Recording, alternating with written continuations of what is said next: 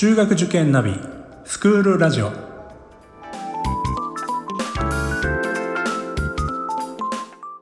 スクールナビゲーターののびるです。この番組は中学受験を目指すご家庭に学校の先生からの生の声や受験に役立つ情報をお届けするラジオです。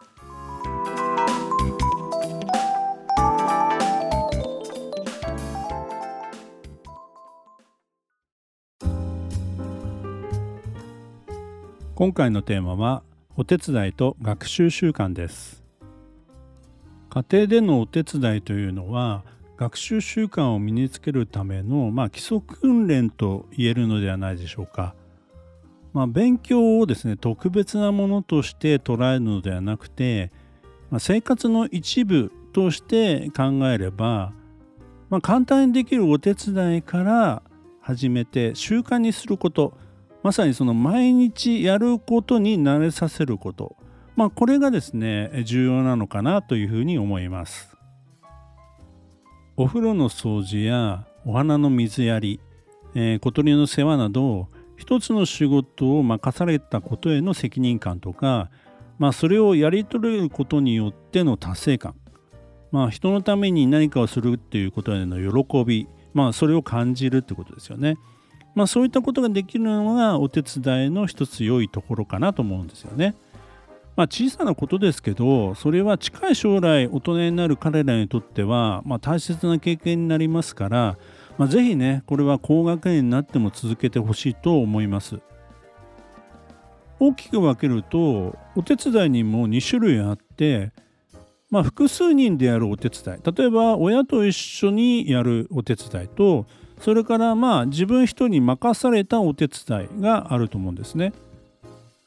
まあ、日曜大工のような、まあ、親のお手伝いをするなんていうこういう経験というのは、まあ、大人の社会を知るとか、まあ、一般常識とか、まあ、教養が身についたりするのでそれはそれでとても良いことだと思うんですよね。料理なんかもその一つだと思います。ちょっと難しいことに挑戦させるには、まあ、親のサポートも必要だと思うんですよね。一方では子供だけに任せてしまうお手伝いもあると思います。布団の上げ下ろしとかですね、えー、洗濯物を畳むとか、えー、食器の後片付けとかお風呂掃除とか、まあ、いろいろありますけどもこういったものはですね自分で考えて工夫できるチャンスでもあるんですよね。あこういうふうにやったらもっと効率よくできるんじゃない？もっと綺麗になるんじゃないとかですねそういったことを考えるのにはいい機会なんですよね。でそういったことが実は学習に結びついていくということにもなるんではないかなっていうふうに考えています。何事も習慣化するには規則正しい生活をしていくということが前提になります。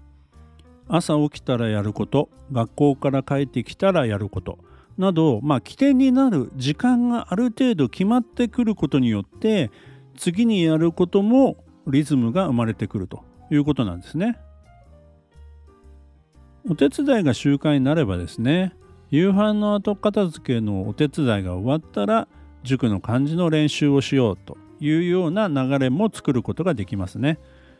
まあ学力の高い子の家庭というのはこうした生活習慣がしっかりしている場合が多いように感じます。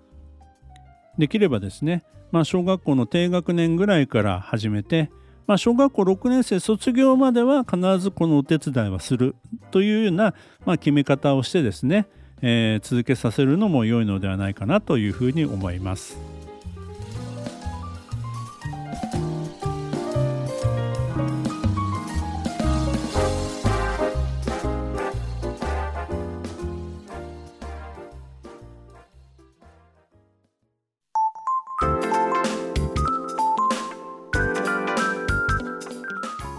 クールラジオでは番組への感想、出演してほしい学校など皆様からのお便りをお待ちしております。また受験に関する質問や相談にもお答えしていきますので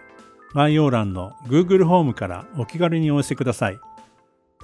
Apple、Amazon、Google、Spotify などの無料のポッドキャストアプリで